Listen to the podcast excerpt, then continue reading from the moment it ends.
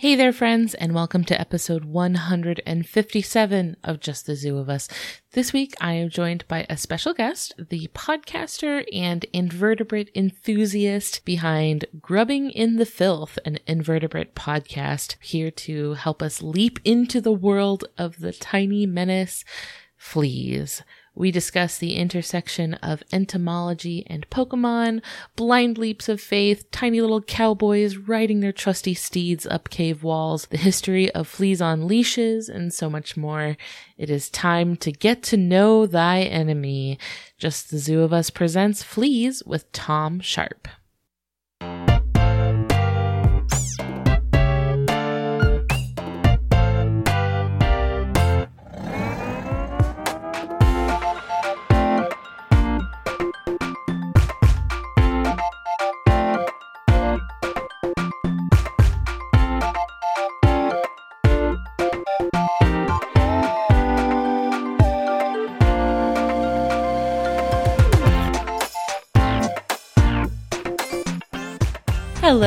Everybody. It is Ellen Weatherford. This is Just the Zoo of Us, your favorite animal review podcast. And this week we have a brand new friend. This is Tom Sharpe. Say hi, Tom. Hello.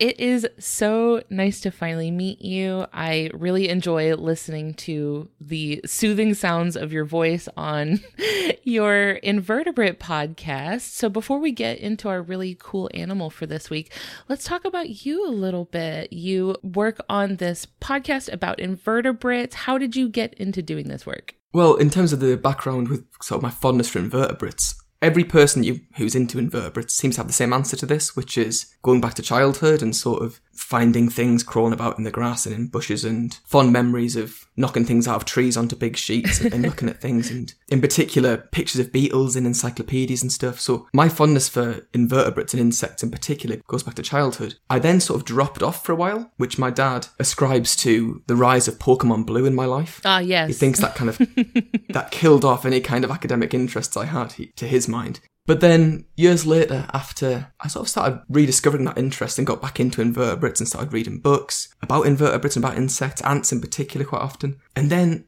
during lockdown, two years ago now, I guess, we didn't have any outdoor space, any significant outdoor space, but we had a little kind of patch of grass out by the bins where we used to go and sit. And it became quite a, a nice thing for me to do, just sort of lean into a hedge Mm. and see what was knocking about and take photos of things. And I had this interest in invertebrates that I wanted to sort of make tangible. And if you're a an academic, which I'm not, you can do that. You can make invertebrates a part of your life in a quite a meaningful way. But I had, I wanted to do something with that, with that fondness. So I thought, well, I, I like podcasts. I'll start a podcast. So I started recording Grubbing in the Filth and talking about different kinds of invertebrates and having a chance to talk to experts and learning more. And it's, it's been a wonderful thing. Yeah, that is so parallel to what my experience with making our podcast has been, you know, just like out of a sense of passion and being like, I just have to get this out there. like, I just have to express this interest and this love for these animals. So I could definitely relate to that experience. Yeah, it's it felt almost pent up at a certain point. It's like you're just thinking about ants constantly, and just the desire to share that and the desire to talk about it, and just to I don't know. I guess it was a time in our lives when we were all quite cooped up and wanted to be able to communicate more. So yeah, it was it's been a real a real pleasure. It's funny that you mentioned Pokemon Blue entering your life and sort of, you know, filling the slot that entomology at that point had been fulfilling. Sure. because I think I've probably mentioned this on many episodes before, but the creator of Pokemon, uh, Satoshi Tajiri, has said in interviews that he got the ideas for starting the Pokemon series from his childhood spent collecting bugs. Yes. I feel like since that passion inspired that, I feel like that resonated so well with kids who are into bugs. Yeah, well, I think that's why my dad draws that connection in terms of one obliterating the other. Um, but yeah, there there is there is a connection there certainly, and I- and I'd I would put money on people that are into invertebrates and that are into animals that creep and crawl and, and that kind of subgenre culturally of animals. They tend to have a few things in common in terms of their view of the world, and there is a bit of a Pokemon bias there, I think. Yeah. you mentioned that you spent your childhood rummaging around for bugs and seeing what kind of cool invertebrates. Uh, I think I, as well as a lot of our listeners, are from the United States and might not be super familiar with the types of invertebrates you might be likely to find where you grew up. What kind of what kind of little critters were you finding out there? Well, I'm English and I'm from the, the northeast of England, and Britain's kind of in terms of biodiversity is much more contained than America or, or, or most other places in the world, right? And also our our animals often for me they, they seem to be slightly sedate and underwhelming in keeping with the national character of Britain.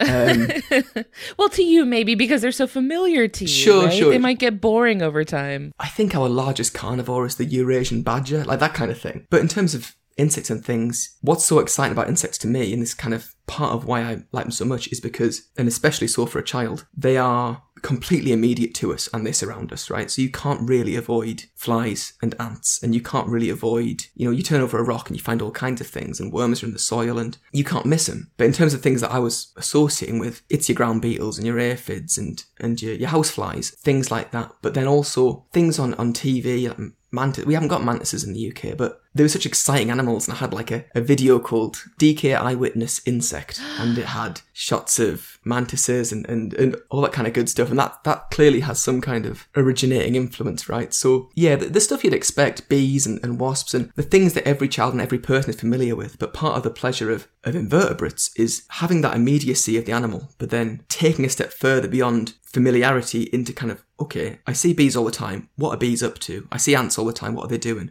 What is an earthworm? You know, that kind of thing. Yeah. Or you see one and it's doing something you don't quite understand Hmm. and you need to kind of like dig around to see like what was that all about? Like somebody just very recently sent me a video that their friend had taken of a butterfly that was like doing something a little bit unusual. It was like Right. looked like it was like poking its nose into like a lawn chair. And my friend sent me this video and was like what is this butterfly doing? Like i don't understand this. And that gave me an opportunity to say like oh they're looking for moisture. There's probably moisture ah, caught in the tracks course. of in the cracks of the chair right? So then we got to like talk about like what are butterflies doing? And then we got to talk about things like mud and like i got to tell them what type of butterfly it was so i think just like taking the time to really stoop down and like appreciate what the what the bugs are doing at that level it's an opportunity to learn a lot about the world around you Exactly. I think your podcast does this really well in terms of having a chance to examine something and take the time to look at it, right? Because, you know, everyone knows what a butterfly is, but not many of us spend much time thinking about them or actually trying to say, okay, how does that butterfly fit into the broader world of insects and what does it do and what we all know its life cycle, but we don't necessarily, I keep saying take that further step, but take that further step into how its life cycle works and, and how its life cycle is shared between different insects. And I don't know, I think that I think that when you choose to notice things and you choose to engage with things at a deeper level, you, you discover so much and it just makes the world a, a busier and brighter place, you know? It really does. And I know that this week's animal may be a big ask Sure. for some people, especially in my part of the world where it, it is just like a fiesta for fleas down here, a fiesta, maybe. Oh, fleas are just, I would even go as far as to say that from the human perspective, fleas are typically considered a menace. Especially for anybody that has pets, you hear fleas and you probably just cringe. So I'm hoping that today we can maybe get past that because for the vast majority of people, the only context you've ever heard of a flea is in having to deal with a flea infestation or fleas bites or something negative. Hmm. So I'm hoping that maybe we can bust through that a little bit and like look at the flea on less hostile terms. right. So I think we can do that to some degree. I mean, fleas, yeah, humans have an adversarial relationship with fleas. There are very few interactions we have with fleas that are positive. And, you know, we have to be a bit careful here because fleas, it's a tricky one for me, right? Because I want people to like invertebrates. I want people to, so, so many people have an, a negative connotation around all invertebrates. And for the mass, mm-hmm. vast majority of invertebrates, that's not warranted. And they are, they're friendly little people and they, they knock about in the grass and they, they do us no harm. Mm-hmm. Fleas are among, they're some of the few invertebrates that I could bring to you where I can say, actually, do you know what? We don't have a good relationship with fleas, and it breaks my heart because they do cause a lot of suffering, and they have caused a lot of suffering around the world. And typically, you know, in economically disadvantaged places and in more rural places, fleas have a worse effect on people. So I don't want to try and win people around to the flea as an animal. Right. What I do think we can do is kind of use the flea as a thing of saying, do you know what? Everything is interesting and everything is worth thinking about. And fleas, you know, we know a few things about fleas. We know they jump, we know they suck blood but there's a lot more to know. And I think there's there's great value in that in, in just saying, all right, let's just learn about fleas for a bit. Absolutely. Because I think a lot of people probably don't really want to take the time to learn even what a flea really is. Sure. Right. It's just a little black fleck on your pet that causes mm. you a massive headache and hundreds of dollars. so I'm hoping that today we can maybe zoom in on the flea a little bit and actually learn what's going on. So for people who are listening to this and they're like, you know what? I've never really sat down and really looked at a flea. Mm-hmm. What is a flea? Well, a flea is an insect, and an insect is a kind of arthropod. So if we sort of zoom back a minute before we come back in on the flea, arthropods are animals which have a, a hardened exoskeleton and they have jointed legs. So millipedes and spiders and crabs, all these animals are arthropods. They have a that hard exoskeleton and jointed legs. They're the ones with their bones on the outside. That's them. and when we close in a bit further, within the arthropods, in fact, the majority of arthropods are insects. You can tell an insect pretty easily because it has six legs. And another characteristic of insects is that insects have a body plan made up of three kind of main parts. So they have the head, the thorax, where the, the wings and the legs are, and the abdomen, which is the, the rear end of the insect. And insect itself, you could roughly sort of translate or think of it as in sections or cut into sections. Yeah, I'd yeah. never really thought about the word like that, but that's true. Within the insects, you have various orders of insects. So you have the flies are one order, and the butterflies and moths make up another order, and the, the bees, wasps, and, and ants and sawflies, that, that's another order. And each of these orders are made up of animals with common characteristics that share a, a common ancestor, and each one has its name. So the flies are the diptera, which means two winged because flies have two wings and they have two kind of what used to be wings and that have become balancing mechanisms. So they're two winged. The Lepidoptera is the butterflies and moths. Lepido being uh, scale and ptera being wing. So they have scaly wings. That's if you look at a butterfly wing up close, you see these scales. That's how they have these patterned wings, as opposed to the kind of translucent wings of most insects. Yeah, they're kind of like pixels on their wings. They are very much so, and very nice they are too. The fleas make up an order called the Siphonaptera, and if we look at that in chunks, that's siphon, which is a refers to the mouth parts, the way they feed, they suck up blood, they siphon up blood, you know. And then aptera, a being without, ptera being wing. So these are relatively unusual in that fleas are wingless insects. Oh. There are a few other oh. wingless insects. There's some flies that are wingless. There are some moths that are wingless, but most insects have wings, and, and fleas are quite unusual in that respect. A lot of ants typically don't have wings sure. either, too. Sure, but within the ant species, so the, the queen will still have wings and the, oh, the male yeah, will still yeah. have wings. The queen will then rip them off and eat them for sustenance and things, but... Good for her. yeah, yeah, yeah. That's, that's the way to do it, right? But yeah, fleas completely wingless. And some people would actually challenge what I just said because fleas descend from an order called the scorpion flies, which is quite a cool name. Ooh. They are they're the Mecoptera. Yeah, it's worth looking up a scorpion fly actually because they're they're quite fun to look at. They have, as you'd think, a kind of scorpion-like tail on the back. They don't sting. It's a very small order of insects. And that's where the fleas come from. The scorpion fly has a, a tube-like mouth, it, it piercing, sucking mouth parts, and they're kind of scavengers and they drink from plants and things. And fleas are essentially scorpion flies that have evolved to be blood parasites, blood feeders. So some people would say that fleas are a kind of scorpion fly and tie them into that group. Some people would say they derive from them, but that's where the fleas come from. And the scorpion flies, like I say, are quite a small order. Fleas quite a small order, but fleas fleas are worldwide, and they've been really, really successful. And they're, they're one of the few insects actually that turn up in Antarctica. Really? Yeah, there's not many. There's wow. not many. In fact, I mentioned the wingless flies. One of the, the only insect I think that is from Antarctica is the, the Antarctic midge, which is a wingless midge fly. Quite a cool little guy. They can dehydrate themselves and things to, to prevent themselves from freezing. But yeah, fleas turn up in the Antarctic where they parasitize seabirds. So if you were thinking that you could escape fleas by just fleeing to Antarctica, mm-hmm. bad news. Nowhere is safe. Well, especially if you're a, a bird. yeah, a, a fulmar. Don't bother. Don't bother. But yeah, fleas, they generally parasitize mammals. Like 95% of fleas parasitize mammals.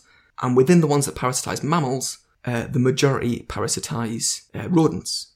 parasitize being these animals that feed on and depend on other animals for sustenance and can't feed otherwise.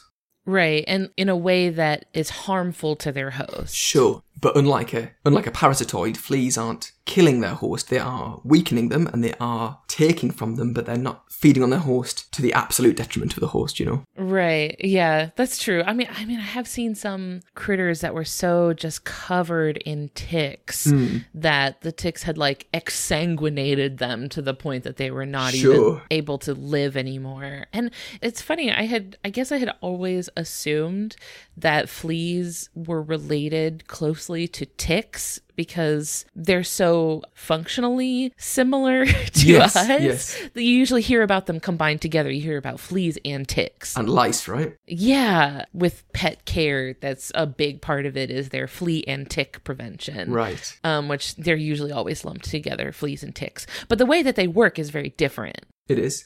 They're also, I mean, in terms of taxonomy, fleas are insects and ticks are arachnids, I think. So they're, they're like you said, functionally, they do similar things, but they're, they're pretty distant in terms of relationship. Yeah, and like the way that they get around and the way that they reproduce, like a lot of things about the way that they work is different. Mm-hmm. it's just that they are both things that bite you and suck your blood. Yes. So things that to us were like same thing. So, if this is your first time ever listening to this podcast, what we do is we review animals by rating them out of 10 in different categories.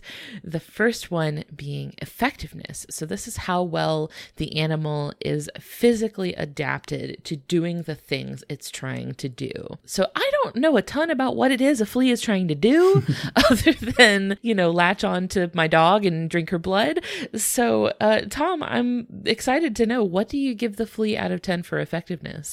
I'm to give it 7 out of 10. This has been a bit of a challenge for me. I've been thinking about this for weeks in terms of like, how do I, how do you rate the flea and things? Because it's not the most flashy creature of all times. But, I mean, you said that, you know, what fleas do is they latch onto pets and they drink blood. And pets is, is quite specific, but you've essentially got it right. That is what fleas do. So in terms of their effectiveness, it's all about how well can they latch onto things and how well can they ensure they can drink blood. That's basically it, right? And they, they do a pretty good job of it. First thing is, if you think about a flea and kind of a picture of a flea, you're imagining a flea viewed from the side, right? Right. And when you think about a beetle, you're imagining a beetle viewed from above. So Yeah. fleas are always pictured that way, and it's because they are they are laterally flattened. And what that basically means is, if you imagine a, like a sphere of clay or play-doh in your hand, and you push it down against the table, you've created like a flat shape, and that would be a dorsally flattened shape, like a beetle or a cockroach. But a flea, if you had that same sphere of play-doh and you sort of clapped it between your hands, creating a, a shape that is narrowed from left to right, that's the shape of a flea. Mm. And they're that shape because they need to be able to move through the hair on an animal.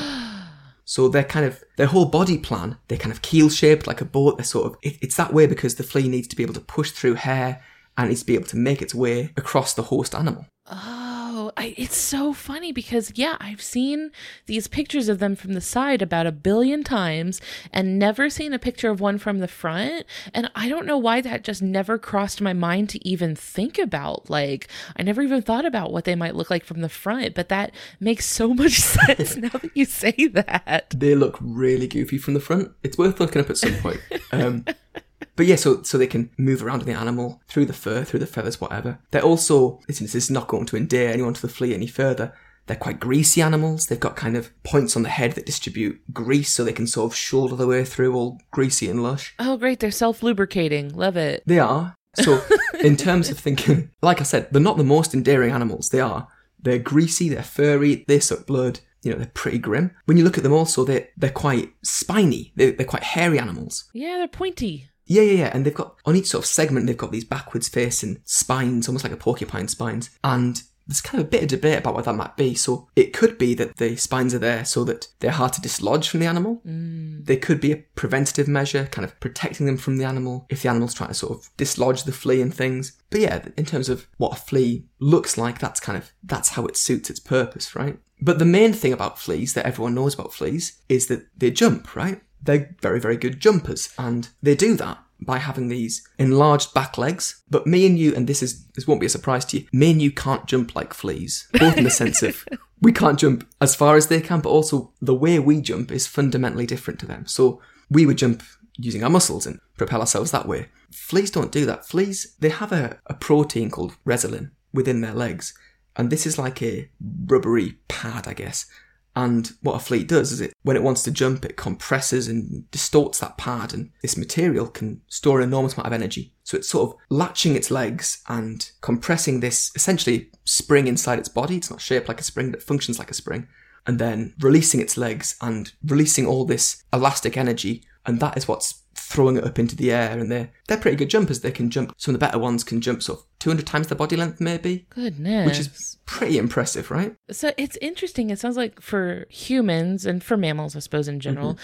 the effort is coming from the thrust of propelling ourselves forward. But for them, the effort is put into building the tension. Precisely. And then they just let physics do the propulsion for them. Yeah.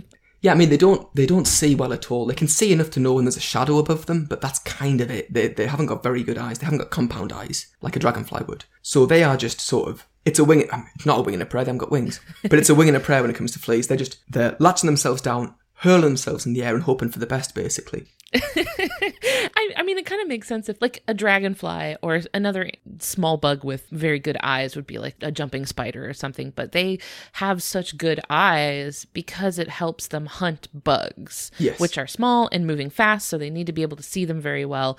But I mean, a flea is hunting what is to them a giant. It would be like if we were trying to latch onto a, a nearby island. Yeah, Like, you don't necessarily need spectacular eyes to be able to see what you're going for there. No, and, and they don't. I mean, we have to mark fleas down a little bit here in terms of if we compare them to other insects, they haven't got the best jump in the insect class. There are insects that jump better. So there's a, a frog hopper. If you've ever seen like, you sometimes call them spittle bugs. So when you see grasses that have like little sort of foamy patches on them, that's where a spittle bug has laid its eggs. They are the best. I just googled it. There It's go. really cute. They're fun, aren't they? They're closely related to an animal called a plant hopper. These are the animals that have the only known occurrence of a essentially mechanical gear system in the natural world. In their back legs, they have essentially like a cog-like mechanism, which helps them stabilize their legs. They get good marks here, so the flea has to take a bit of a hit there. Because it's not the best. it's not the best, but it's very good and it's very, you know, it's a capable jumper. I'm I'm looking up the plant hopper that you Mm-hmm. said, and it is so cute. it's adorable. Oh my goodness, look at this little guy. Well, again, it knocks the flea into a cocked hat in that regard, right? I have to ask you this because I'm looking at pictures of plant hoppers, and I'm so sorry for getting us off track. Not at all. But some of them have these weird wispy things coming out of their butt. Yes, they do. What is this? What am I looking at? Um, it's like a filament, right? Yes. It looks like a cordyceps fungus, which Yes. I'm pretty sure that's not what it is, but it looks like they're infected by a cordyceps zombie fungus. But yeah, they extrude these these weird kind of like you say, it almost looks like a fungus, and you'd think it was, but these are things produced by the the insect itself. It might be to do with kind of collection of moisture or something like that. I, I couldn't, in all, in all honesty, say, but you know, yeah, get on Google, have a look at a plant hopper because again, I'm I'm talking down the flea because it is they're pretty minging looking, but plant hoppers are quite exciting. They are. Wow, that's really cool. So I have extensive experience with fleas. Unfortunately, I live in Florida. Uh, there are so many flea. There are fleas everywhere, especially in the summertime. Summertime is flea time, and we're in summer right now. So there's obviously fleas everywhere. And my dog, in particular, is allergic to fleas. So if she gets one on her, her whole body breaks out and just she's so itchy and her skin gets like really inflamed. So uh fleas have a highly contentious relationship to me personally because just the one can really wreck our whole like one flea can throw a wrench in our lives in a major way for us around here. But one thing that i have noticed from you know my experience of constantly checking my dog and my also our cats in the past for fleas is that once you do find one the way they jump is so incredibly fast mm-hmm. Like it's not just about the distance it's about the speed. Like it is almost like they teleport and spawn in a new location. Yeah. like it is so incredibly fast how quickly they're able to cover such a it's like you'll be looking and you finally see one and then it just instantly blinks out of existence. and it's impossible to follow with your eye. Like there's no way to tell where the thing went because it's just suddenly not there anymore. So that is something i do find impressive about the fleet is how quickly they just like despawn Yes. it looks like they just like clip out of existence Well, how the flea jump functions was sort of the, the research into it was pioneered by a, a woman called Miriam Rothschild.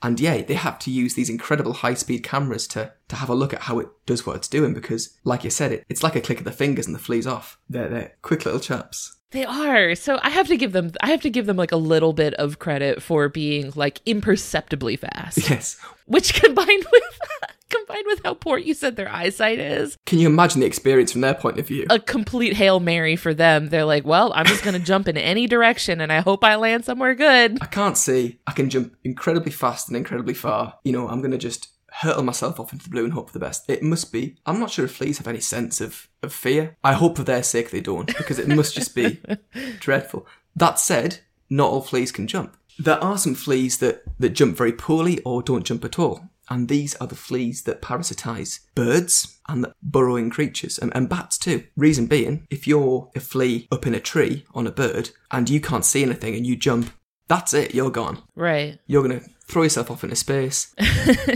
and that that's it. You know, you're, you're then miles away from where you ought to be. Same with the ones that live in, you know, mole fleas, for example.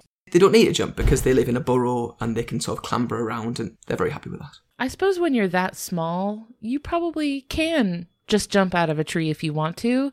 Cause I think at that size you really don't take fall damage, do you? No, no, no.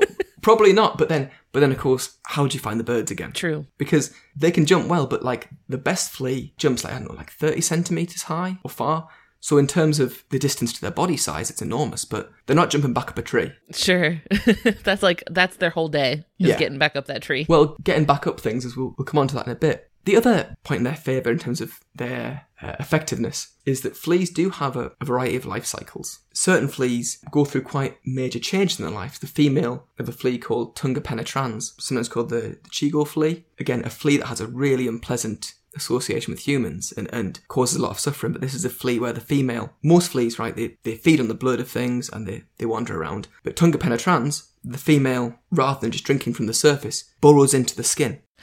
No, don't do that. I'm afraid. So, and once she's through, after about one or two days, then she starts to drink blood. But then the body, it, it goes through something called neosomy, where it's basically invertebrates, or, or insects rather, they have exoskeletons. So when they grow, they have to molt. But for, for this flea and for certain other insects, it goes through a, a growth without molting, and as such, it kind of stretches its body out and it goes from being the smallest flea to kind of the size of a, a pea. Whoa. And it, in doing so, you see its whole body engorging, and oh, it's not nice to look at. They cause a lot of suffering to people and to animals. But once they've done this, they are there. That's where they live. They aren't active creatures anymore. They live within the skin of its host. Home sweet home, baby. There you go, and lay eggs and just die, and that's that's it for them. Gross. yeah, yeah, yeah, and and cause a lot of illness and things. But an, another point in kind of favour of the flea, or in some fleas, these these Tunga fleas that can do this, is that because the the engorged female, the the neosome female, once she's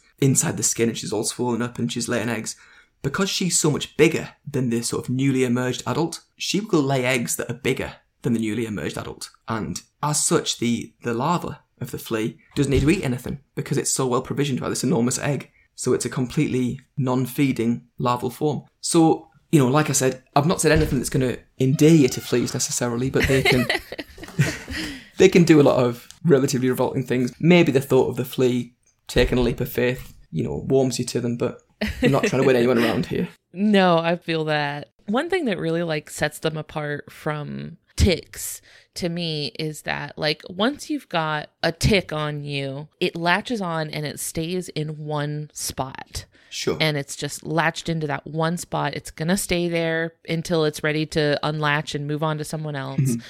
But like once you got a flea on you, it's infestation time. It like is. it is you're going to have a bunch of fleas on you real quick.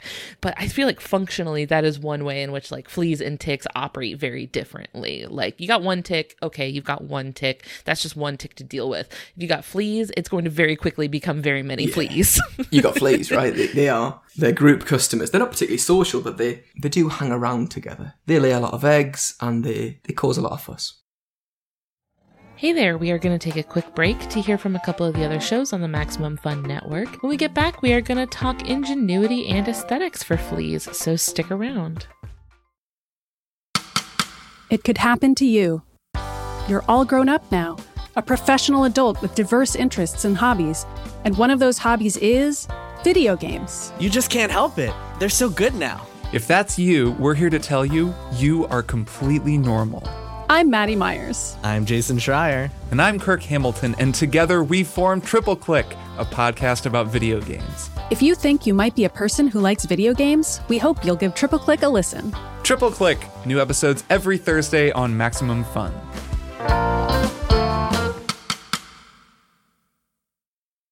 Hey, kid. Your dad tell you about the time he broke Stephen Dorff's nose at the Kids' Choice Awards? In Dead Pilot Society, scripts that were developed by studios and networks but were never produced are given the table reads they deserve. When I was a kid, I had to spend my Christmas break filming a PSA about angel dust. So, yeah, being a kid sucks sometimes. Presented by Andrew Reich and Ben Blacker. Dead Pilot Society, twice a month on MaximumFun.org. You know, the show you like, that hobo with the scarf who lives in a magic dumpster. Doctor Who? Yeah.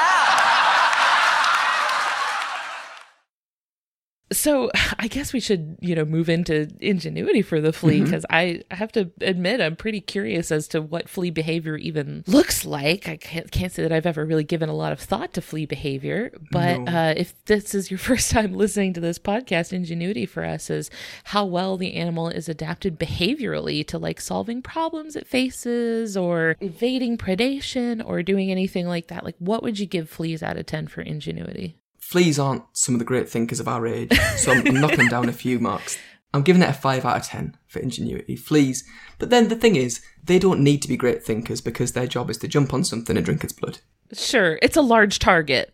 Yeah, yeah, yeah. you jump, you hope for the best, you drink some blood. Happy days. That said, they do have some behaviours. And my sense with insects and with invertebrates, probably all animals, is they're probably doing a lot more than we give them credit for. Mm. But their behaviours are so abstracted from our own. Experience the world is so different to ours. And obviously, you can't ask a flea what it thinks, what it's up to. Were that you could.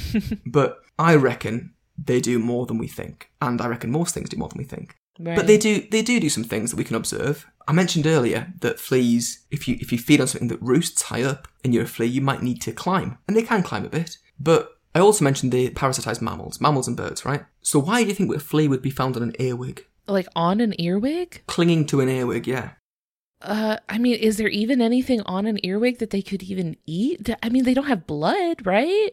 no, they're not. They're not feeding on them. The reason they do it, and this is this is good fun. It's it's only been observed, I think, twice in the wild in sort of uh, Malaysia and Indonesia. But there's a flea that feeds on bats. And the larva and the, the eggs are on the floor of the cave where they're feeding on sort of bat droppings and things. But the adult needs to get up onto the bat on the ceiling. Uh-huh. And they're hitching a ride on the earwigs. No, shut up. Are you kidding? That's the theory. They're using. they have mounted like Yeah. transportation. Exactly. It's it's a it's a artillery based thing. They're, they're clinging onto the, the earwig and up they go. Like a horse.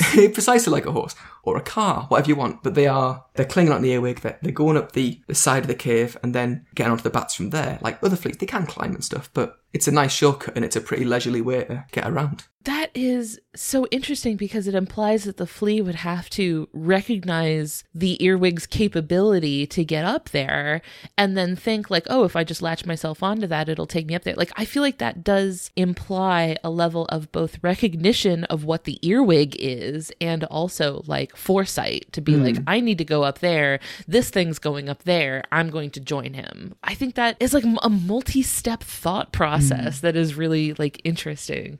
I find it really difficult thinking about insect behaviour and stuff and kind of coming to terms with, with because you said like, is the flea thinking about the earwig? Does the flea see the earwig and think, you know, that's my ticket to the old top of the cave? And many would say, no, it's an, it's an instinctual thing or it, it's just how they've kind of evolved to behave. And, and I get it. And I, I can never quite get over in my head to what degree, like the things that we ascribe to thought in ourselves, to what degree can we call that just a sort of innate thing? I, I don't know. So I don't want to be too generous to the flea. I don't think it's like picking out its favourite earwig before it goes up. I don't think it's got any sort of particular investment. And again, this is a pretty rarely observed thing, and who knows, maybe we've got the wrong end of the stick. Maybe the earwig and the flea, it's a chance thing, who knows. But if that is the case, it, it does imply some degree of like expertise in the flea, right? Yeah, you don't think at the bottom of the cave there's a little stable that's got like a bunch of earwigs tied up to it, and the flea comes up and picks out their favorite earwig, and they're like, "Oh yeah, this one, this is old Buttercup," and then ride her up to the top of the cave. I don't think so. I, I'd like to imagine it, and I, I would watch the cartoon, but I I doubt it somehow. But it's it's a nice thing to see. There's you can you can look up the picture of the little flea clinging onto the earwig there. I have a mental image in my head of a flea with a little cowboy hat. Sure. That's riding an earwig off into the sunset. Yeah, A Red Dead Redemption kind of like scenery. it's it's probably worth saying they're not sitting on top of the earwig with legs akimbo. They're kind of clinging to the leg, right? They are to me. yeah. Well, it, it- do you know what? Some of them probably are, but they are they're clinging on the leg or the antenna or whatever, and up they go. Can I get a flea haw? Very good. I'm sure we can get a few more flea puns in this episode. Um, I'm working. We're on at it. two so far. So, Two so far.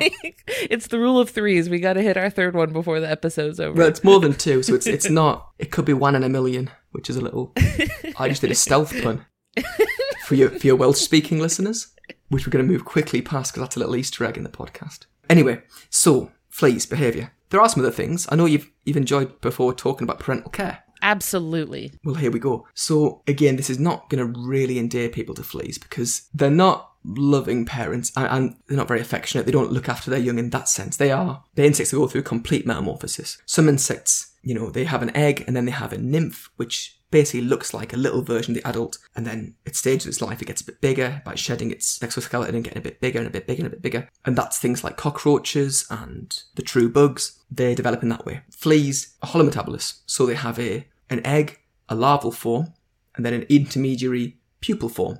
So they go from something kind of worm looking through a, a pupa to the adult. They have that kind of major change. So how does the flea, or does the flea, provision its young in any way? And it, it sort of does. The way it does it is the flea adult feeds on blood exclusively, but the flea larva doesn't. They some feed on blood, not many, but most feed on kind of detritus and, and bits of skin and, and all kinds of lovely stuff. But they also feed on mum and dad's gift, which is the adult droppings. So Oh. the flea adult will do its business, and that is, to some degree, an investment in the young. Okay. All right. I mean, like they were already gonna be pooping anyway, right? They were, but I can I can ratchet this up a little bit, right? Because in some fleas, the protein content of the feces, and again, we're not I'm doing nothing for the PR of the flea here, but the blood the protein content of the feces is higher than the protein content of the of the blood coming from the host animal. So that does imply some kind of not awareness, but some kind of on some level, it is a form of provisioning the young by having this protein rich frass, if you want to call it that, oh, frass. flea poo. Oh yeah, yeah, yeah. I think um Shakira Magid told us about that. It's a good word, that That's right? Mm. what you call like insect poop, if you want to sound fancy about it. is a delectable thing for the young. Great. So when they're not feeding on blood, they're feeding on poop. Yeah, yeah, yeah. All bits of old skin. Glamorous lifestyle. Yeah, yeah. It's not. It's not. But then no, no insect feeds on like consomme.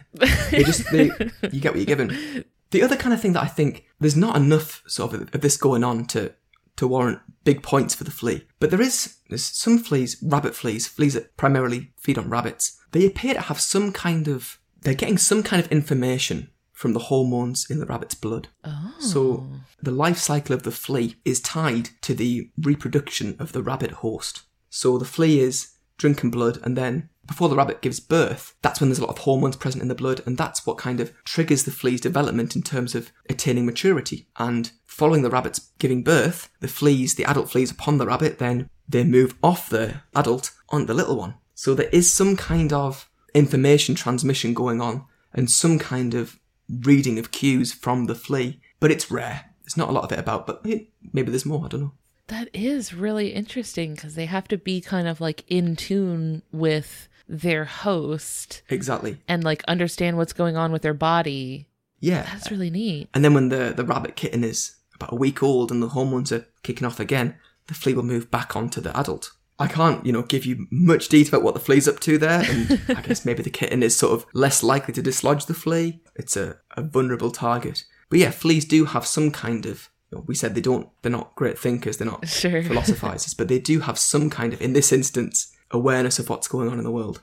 I mean, that's important, right? Like knowing how to navigate the world around you, like mm-hmm. taking cues from your environment and knowing like how to respond to that. That is really neat. But it's rare. Sure. And there's, you know, it's only been seen in these in these few rabbit fleas. It probably exists in other fleas, I don't know, but you know, the thing about animals and invertebrates is that unless we're looking for something, and even if we are looking for something, we, we might not find it because the investment you have to have in investigating these creatures. You know, there's a lot of things that are out there that we just don't know about because you can't, people haven't got time to sit and look at a flea all the time, you know? True. Yeah. It, because I mean, it could be going on right under our noses, but it's just at such a scale we're not typically perceiving the world at that, you know, we'd totally miss it. I, th- I think five out of ten is is is reasonable. It's it's dead center. that is fair.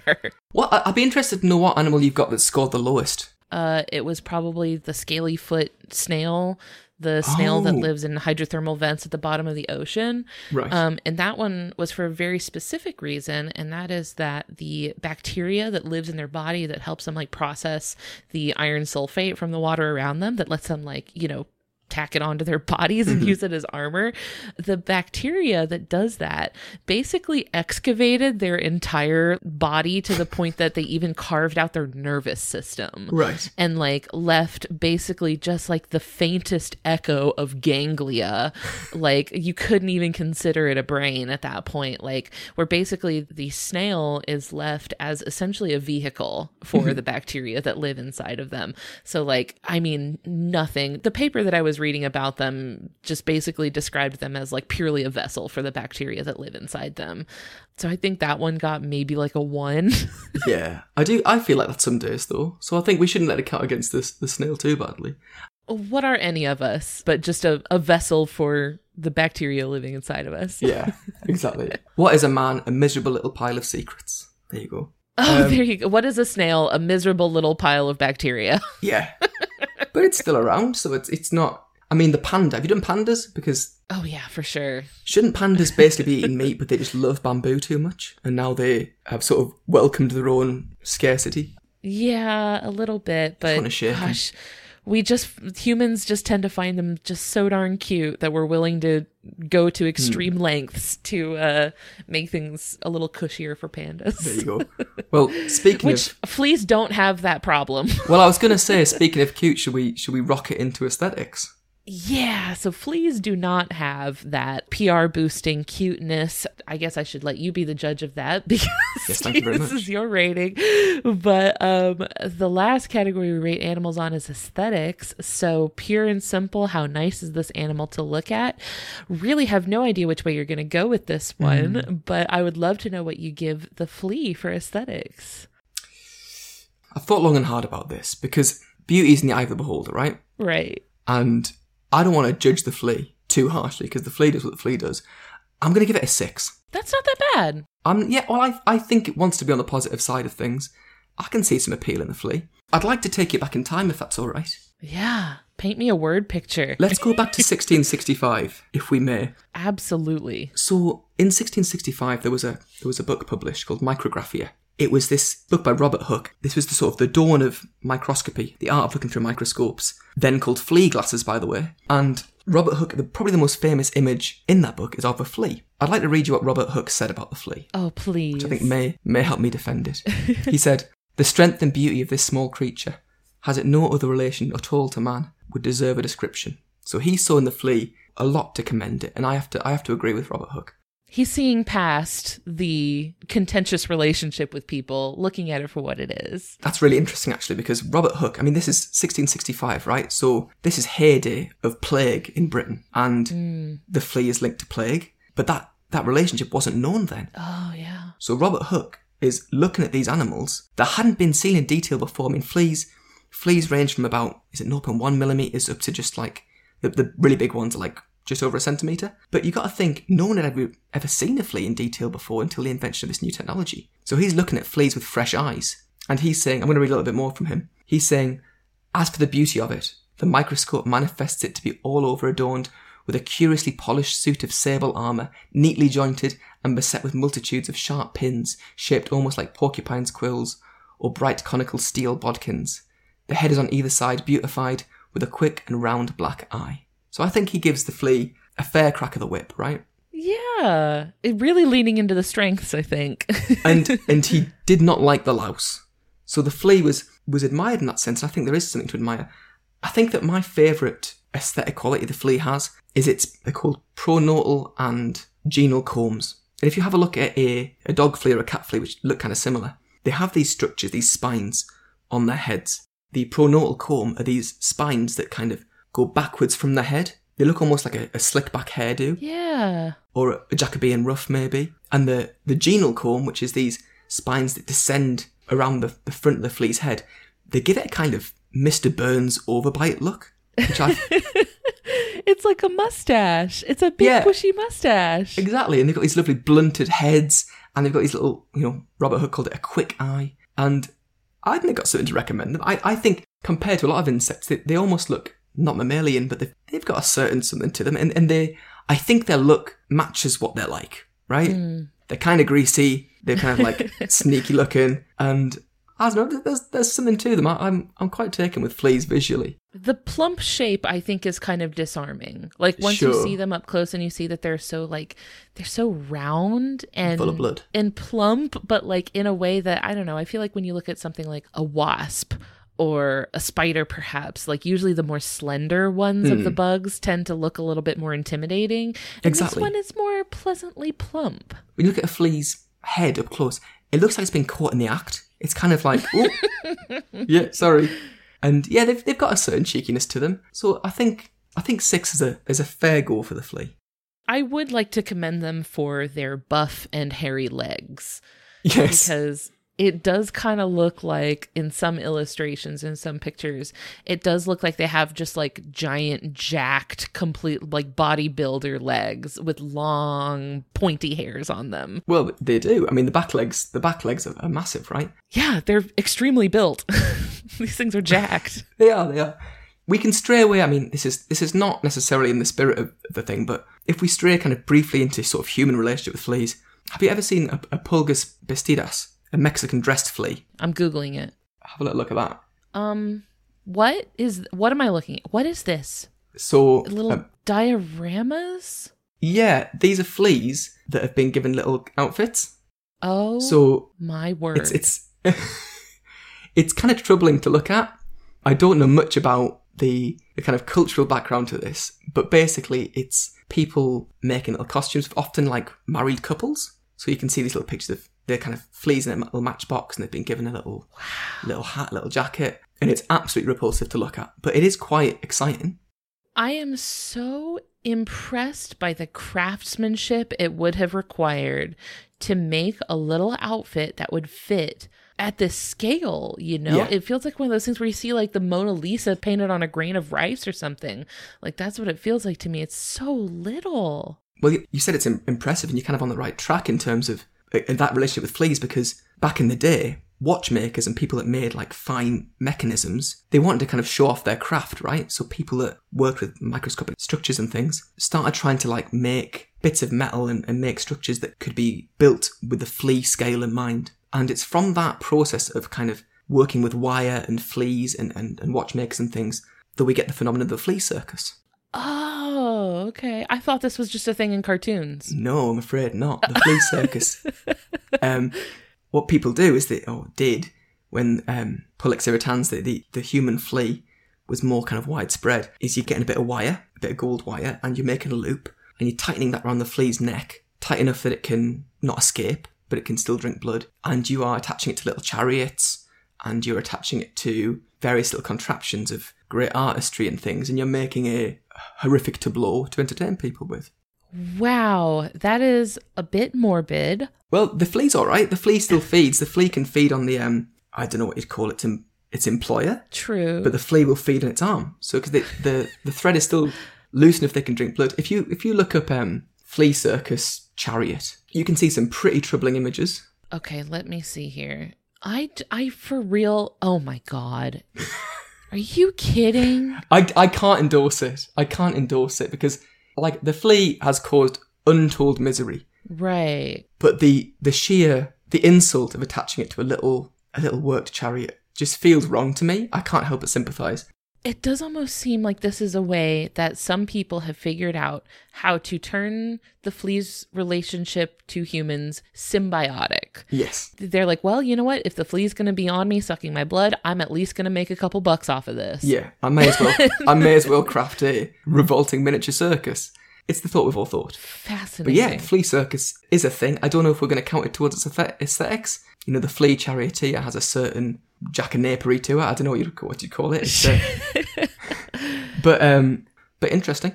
For sure. And I doubt that the appeal of it was like, oh, come look at our beautiful, adorable fleas, right? Like with a lot of other animal exhibits, like the appeal of it is like, come look at this really beautiful animal we have, like mm-hmm. tigers or elephants or whatever. But I think this is more like, look how impressive it is that we were able to construct something for this little tiny, tiny little creature. And it's not There necessarily about the creature themselves being particularly endearing. It's just like, oh, look how weird, basically, like, look how weird we can be. Yeah. Look what a terrible and odd thing I've done. Everybody come look how weird I am. Do you know what though? I think quite a substantial amount of kind of human cultural history could be described as look at this terrible thing I've done. So yes. but in this case, it's a little bit of revenge against the flea. Flexing how unhinged you can be. Yeah, exactly. While I've been researching this whole thing and sort of trying to learn more about fleas and stuff, the process of reading lots about fleas and thinking lots about fleas does make you feel like quite an odd person. But mm. like imagine introducing yourself to someone as the proprietor of a flea circus. It's not a good look for my money, but then they were very successful. I feel like if you introduce yourself as like the operator of a flea circus, or if you really just introduce yourself as anybody with any regular close proximity to fleas, anybody you say that to is immediately going to take a few steps backwards, Of right? Of course. People are going to maintain a radius. and you can say, Whoa, don't worry, my fleas are safely secured with with wire. Don't worry, I keep them on a leash. It's fine. I bet. You've leashed the fleas, have you? Um, Completely normal behavior. come on mine, see the fleas. But it's even in saying this, there's a there's a part of me that worries that I have been taken for a fool. As I understand it, the flea circus is a real thing. There are some pictures and stuff. But you're right, there is also the flea circus in the form of a mechanical thing which is sort of playing the idea. Look at this circus that appears to be in, mo- in motion. It's fleas, and it's not really, it's just a mechanical thing. So I'm hoping I've not been taken for a ride by the flea circus, but as far as I can tell, I haven't. What an incredible grift. Mm. Hundreds of years long. Culminating Wow. in this, me me describing the flea circus. Oh, delightful. I guess I really always like I had seen this depicted in cartoons and I just hmm. assumed I was like, surely nobody has done this in real life, right? No. surely this is not something from reality. The flea has a bit of a heritage and kind of because it's a, an animal that was so closely associated with people, we're kind of pretty aware of it, and its its its impact on hmm. us, contradicting its size, has been fuel to, to poetry and fuel to, to all kinds of things, you know, in, in kind of our cultural setup. So the flea is about the flea circus, by the way. One of the reasons it's died off is because there are so many less fleas about these days in terms of being around people. So if you want to if you want to run a flea circus, it's quite a struggle to find big enough fleas to to make it happen. I'm not saying that directly to you if you want to run a flea circus, but if one wanted to run a flea circus, Millennials are killing off the flea circus industry. Gen Z, take note. If there's any kids listening, The flea circus industry has gone the way of Applebee's and I don't know, Bed Bath and Beyond. I don't know. there you go. Um, I'll try and think of a British version. Woolworths. There you go. I do hope that maybe somebody that came into this, I understand if you come into this hating the flea and you just want to like hate learn, like like know thine enemy sort of thing. Uh and you know, that's fair. Fleas do cause a lot of damage to humans and human adjacent animals too. That being said, they're impressive in their own way. They have some stuff going on. They've got their own world. It's the flea's world. We're just living in it. We are it in some degree. Um, yeah, I and that's true of every animal, right? Every animal, if you subject it enough scrutiny, you, you learn things, and that, that's the exciting thing. And I would encourage anyone It to is. be curious about these creatures. And if you are curious about invertebrates in particular, and you've enjoyed what you've heard from Tom here today, um, you got to go check out Tom's podcast, Grubbing in the Filth. Can you tell us a little bit more about your podcast and where people can find it? Sure, you, you can find it kind of in all the regular podcasty places. Grubbing in the Filth, invertebrate podcast. Each episode is about a different kind of invertebrate or a different sort of invertebrate adjacent theme like transformation or fear of invertebrates or something like that. And it's it's basically just a, a celebration of invertebrate life and a chance to mm. explore what they are. And each episode, I talk to someone who's kind of has a degree of expertise with the insect or the invertebrate they're talking about, as well as sort of sharing cultural things to do with these creatures, which might be like uh, poems written about dragonflies or religious texts that draw parallels between the Holy Trinity and woodlice and all these little stories from our interactions with invertebrates, which are, it's a, a storied past. So yeah, Grubbing in the Filth. Anywhere you find your podcasts, it's uh, on Instagram at Grubbing in the Filth and on Twitter at GITF Podcast. So if you do like invertebrates or you think you'd like to know more about invertebrates, which I should probably just say is it an animal without a backbone? It's an informal, informal category. But come and jump on board. Come flea like. Come and leap onto my podcast. And we did it. yeah, draw, take sucker of of the flea facts and the. I haven't done a flea episode. This, but yeah, there's, there's all kinds of stuff there if you're interested in crabs or dragonflies or or phobias or, or spiders or whatnot. Yeah, uh, two things. So first of all, I'll have links to all this um, in the episode description, so anybody can just scroll down and click through on the links that are uh, below this episode. But also two things. So first of all, we've had a couple of mutual guests. T. Francis has Yes. been on both of our shows. T came on and talked to us about tarantulas. So if you enjoyed T's episode on tarantulas on our podcast, go check out T's episode over on Grubbing the Filth. And also Elizabeth Mills, I believe, has been on y'all's Oh, really? show um, as well as ours. Yes, uh, but both people that you know, you could. They're both. I, I would describe them as the real deal. Like T, just T likes spiders and is surrounded by spiders, and Yes. Elizabeth lives and breathes the rock pool. So real passionate people. It's so nice to it feels validating, I think, to hear just like people that are passionately interested in animals that really don't get a lot of spotlight and No. don't get a lot of hype, but it is just incredibly validating to hear people like share knowledge and expertise on very underappreciated animals. So if that's if that's something that you like that we do on our podcast, uh that is, you know, you get a heaping dose of that on grubbing in the filth. And also I did want to say something else I really like about your podcast is that you always kind of introduce when you're talking about an animal, like I, I know I listened to like the the Harvestman episode and uh, like I know in the past I also listened to like the Ladybug episode and a few others and I really like that when you you often introduce your animal with this sort of prose almost about them. Like you your introductions to them are always so like they feel affectionate and hmm. like it's poetic and always paints the animal in such a beautiful like whimsical so it gets me so like in the right headspace to learn about a very to me mysterious animal. And i just i always love the way it's set up. It's also just like easy to listen to you know very chill vibes. Well, I'm glad you think so, and uh, I'm a, a great admirer of your podcast as well. So yeah, thank you so much for saying that. I think there's a lot of philosophizing that can be done about insects and about invertebrates, and I think that there's a lot to say and a lot to learn. And you know, most animals are invertebrates, right? So to deny them the spotlight, that's gone on for long enough. So let's let's have a good old chat about them. Yeah, look to your left, look to your right. If neither of those people is an invertebrate, you're the invertebrate. That's exactly it. Oh, look upon yourself as well. Yeah, you got some in there too. well, Tom, it has been an absolute delight. Thank you so much for sharing your time and your knowledge about not just fleas, but the wonderful world of invertebrates. Um, highly encourage anybody listening to go check out your podcast and hear more from you. And we will talk to you later. Thank you so much. It's been an absolute pleasure. Thanks for having me. Bye. Bye now. Thank you so much for listening, friends. I hope that this episode has deepened your understanding of our humble nemesis, the flea, and along the way, fostered an appreciation for the tiny world of the invertebrates around us. If you liked what you heard today, it would really mean a lot to us if you left us a five star review on your podcatcher or tell a friend. Tell them something you learned here today. Send them our way. The more the merrier.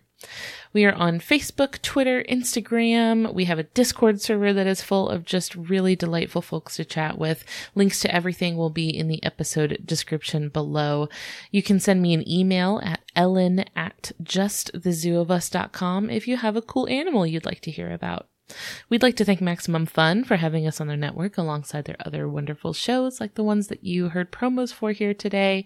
You can check those out and learn more about the network over at MaximumFun.org. While you're there, we'd love it if you'd consider signing up for a membership to keep us going along with the rest of the shows on the network. And finally, we'd like to thank Louie Zong for our theme music. It fills me with joy every time I hear it, and trust me, I hear it a lot. It simply never gets old. That's all for today. See you next week. Thanks. Bye.